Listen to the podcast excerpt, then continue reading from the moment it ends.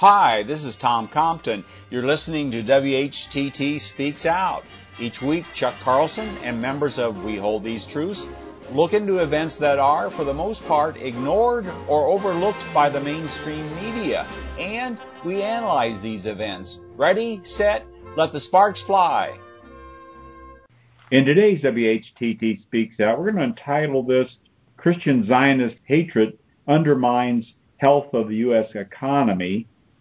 Church war makers swap Islamophobia for Jesus' love of mankind at Zionist church rallies for Israel. And one of the things we'll be talking about is an upcoming event in Loveland, Colorado, entitled Israel Summit Standing Firm.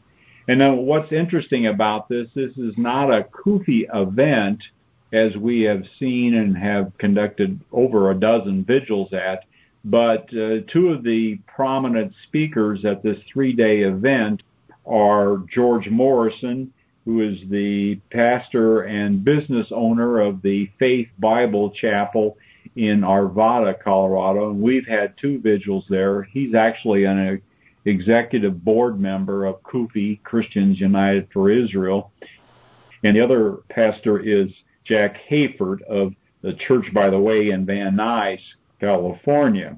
And it's also interesting here, we're seeing all this, we're going to talk about the Islamophobia that's being kicked up here because of recent events. We'll talk about those. And it's also interesting, I'm on the CUFI email list, and they've got their talking points for January the 8th of this year. They are announcing that they've exceeded 2 million members and that they have held 2,162 pro-Israel events in cities and towns across the country. That number will rise again before today is done. Next week, 150 of our top students from around the country will arrive in Texas for our annual winter training. They will join the over 2,600 student leaders we have trained to make the case for Israel on their campuses. And, of course, they're doing this because they are losing the campuses to activists like Students for Justice in Palestine that has organized on campuses across the country, and we're very familiar with them here in the Phoenix area at Arizona State University, and they really do a good job of presenting the case for Palestine. So with that little bit of background, I'm going to turn it over to Chuck to talk about this upcoming event, because in addition to doing a vigil at the church, we also are looking at what more can we do to increase our influence. Chuck? Okay. We, of course, have been to so many churches. We know how to do this by rote in the dark.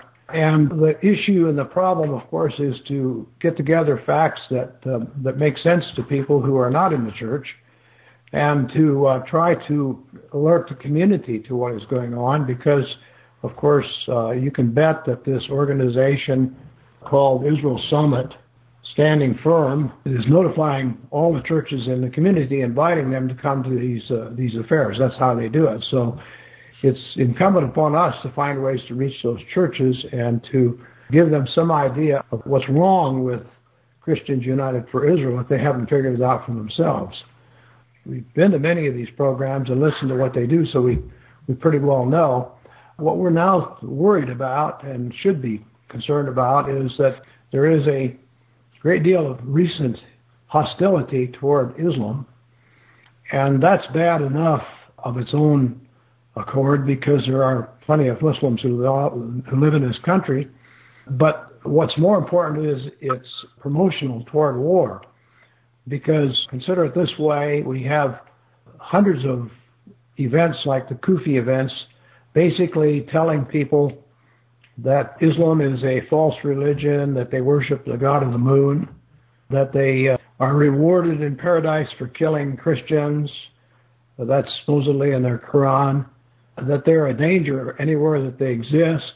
And, of course, the reason Christians United for Israel and presumably this organization as well do this is because they're essentially working for Israel directly, supporting Israel's interests and aims, and therefore they're essentially telling Israel's story to these people in the churches. Now, this would be one thing, I suppose, if war was really good for us, and it was important to us that we keep the war fires burning. But I think we're finding more and more apparent now as time goes on that we are in the process of destroying ourselves financially through all these wars. So Christians United for Israel and Israel Summit Standing Firm with Israel is detrimental to us. It's basically helping to destroy our currency. It's helping to destroy our economy. It's putting us on the basis where we have $17 trillion of debt, and about half of that, someone calculated, that it has come from direct expenditures for wars.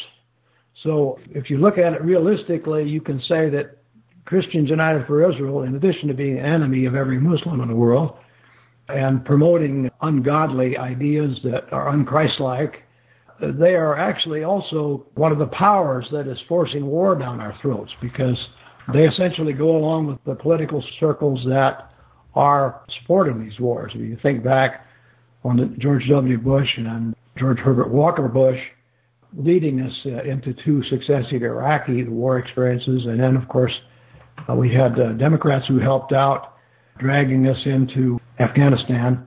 Now we have the effort to bomb Iraq. That didn't quite work, but John Hagee did everything he could to bring it about. He even prayed that the United States would bomb Iraq. So we really owe it to Christians to point out to them that they have a serious enemy of their own economic system, unless, of course, they want to convince themselves that war is really good for us, that war is being promoted by Christians United for Israel, and we end up paying the cost of it. John Hagee, of course, makes money off all of this. So this is part of what we're going to be trying to explain to people in these events. We're going to sort of focus our educational efforts to other churches upon, is the product of CUFI really good for you? Is it good for you to have another war against an outfit called ISIS, whom no one knows exactly who they are, and no one has yet been able to figure out how they pay their recruits by the tens of thousands? So this is what we're going to be trying to express in the current letters that we're going to be doing. Now, here in Denver, there's an organization of Palestinian organizations. They're sort of a coalition, and they've done a number of projects, and they've asked me to arrange this project, and they say they will support it, and that they'll go to this church and do these vigils. I have the same problem with this organization that we have with others.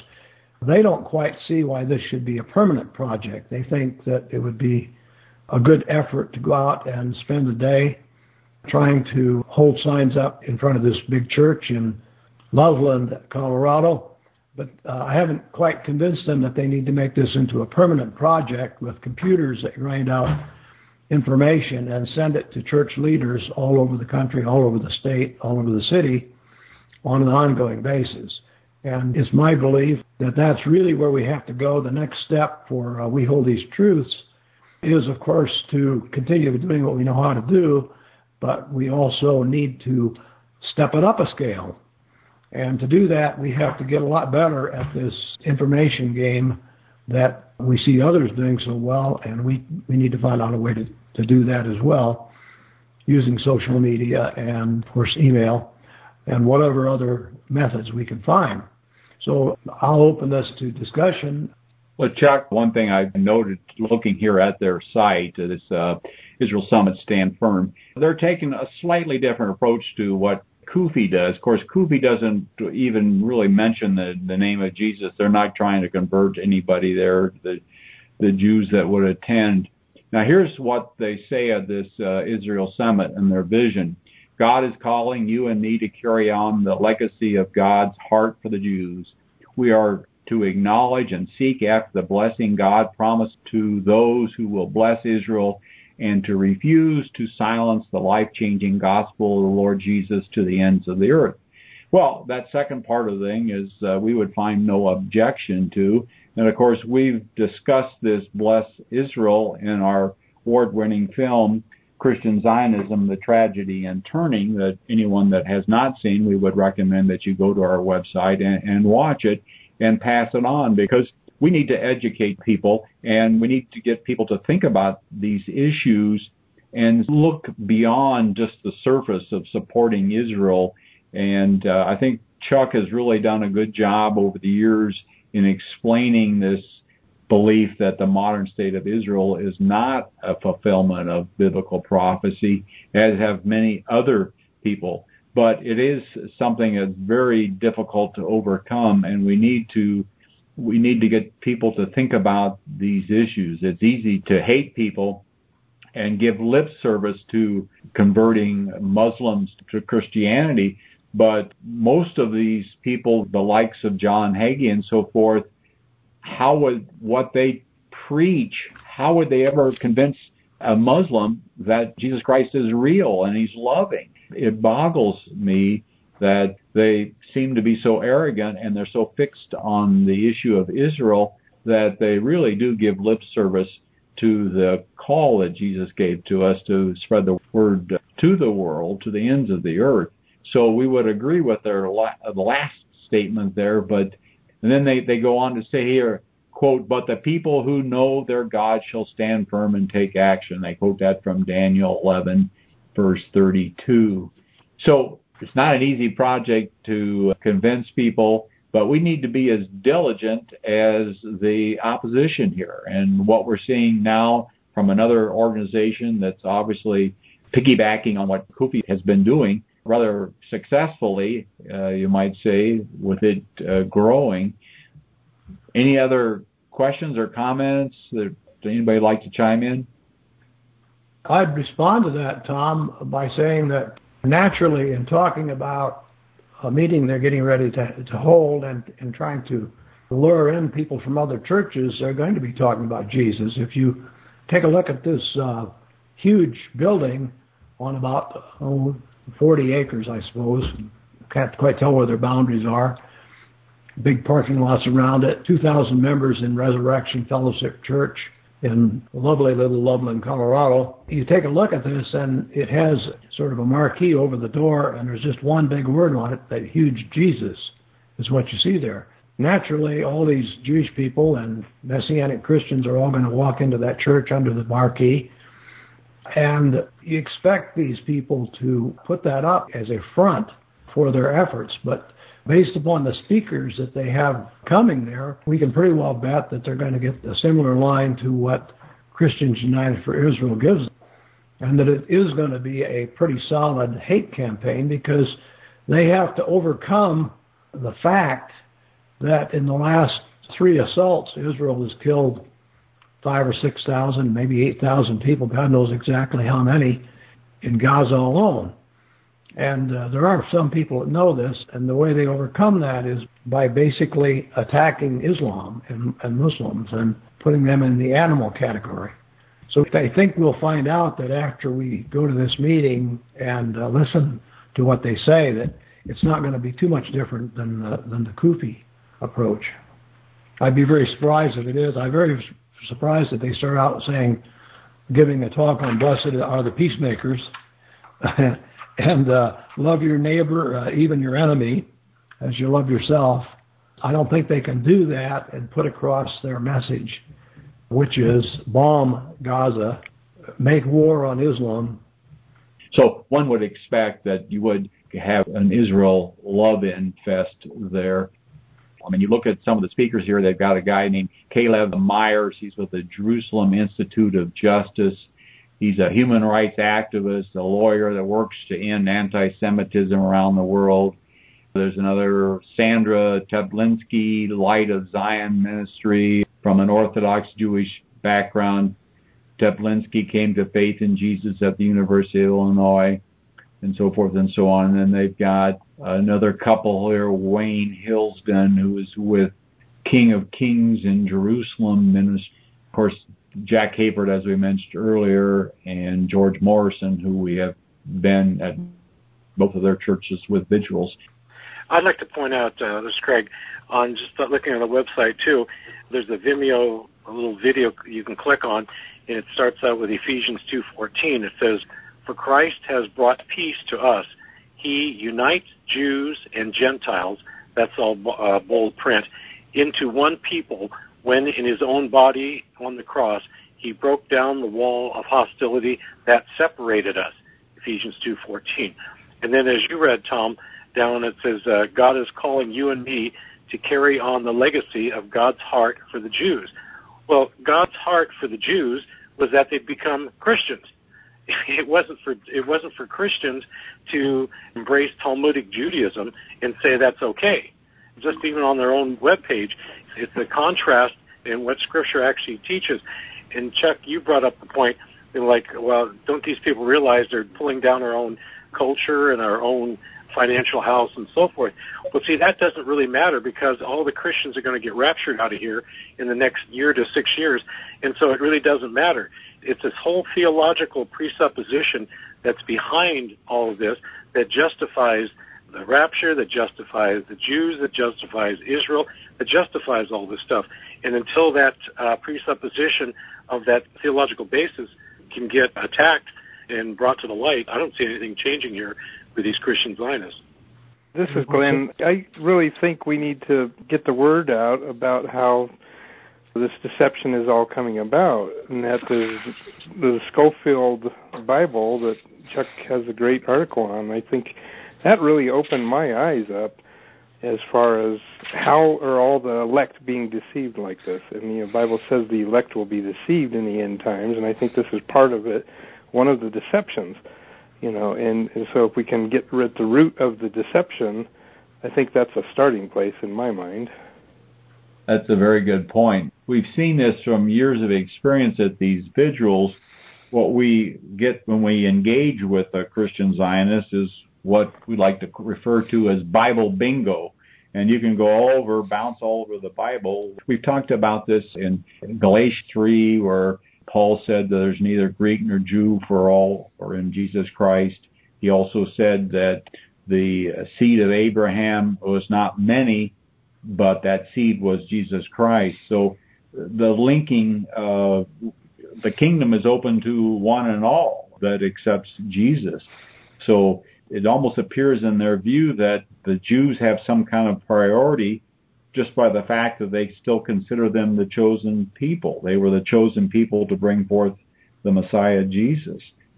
So, yes, we do need a lot of education, Glenn. That's the whole purpose for our organization, is to educate people, and hopefully people that listen to these podcasts will pass them on and educate other people, because there are so many blinded people. We've been blinded by patriotism here to accept these wars that are unbiblical, they're unconstitutional. We've talked about this numerous times in our podcast. And so it's a giant task, and we can't rest.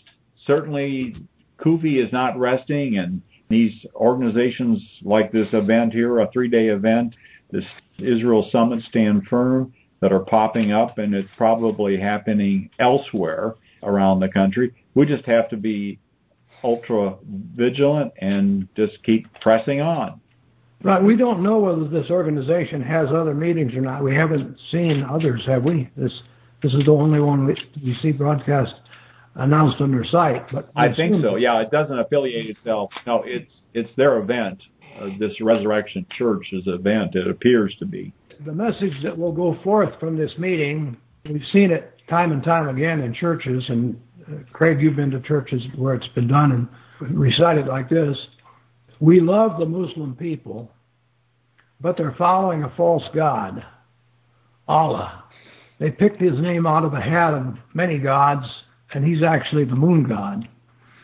And the true god, Jehovah, is using the strong arm of the state of Israel to remove Arabs from the land that God gave to Israel 3,000 years ago.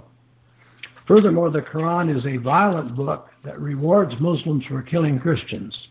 So we love them, but we have to deal with them in accordance with their book.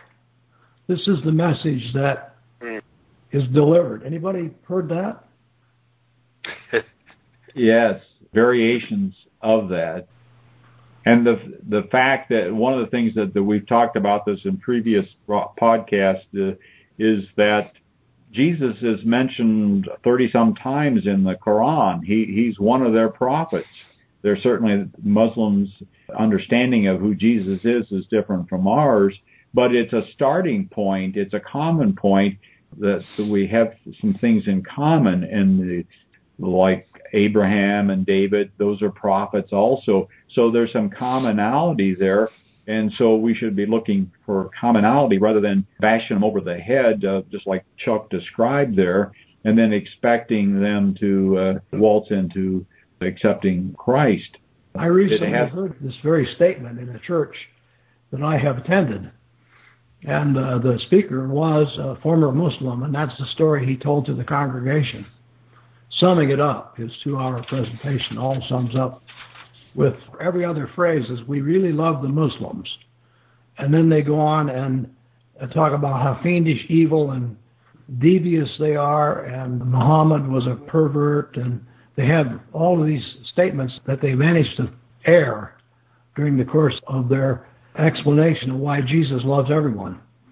So that people who hear the explanation say, I'm really glad Jesus could love the Muslims because I sure couldn't. That's the way people tend to go away. Mm-hmm. Okay, we hope we gave you some food for thought there. And again, as we ask, pass it on and educate someone else. Thanks for listening. If you like this program, please let your friends know about it and our other thought-provoking podcasts. And be sure to visit our website, whtt.org, for a wealth of information on Christian Zionism and other critical issues that we face. Also, at whtt.org, you can watch for free our award-winning documentary film, Christian Zionism, the Tragedy and the Turning, Part 1. Join us in our efforts to wake the town and tell the people. Start small, think big, and press on towards the straight gate.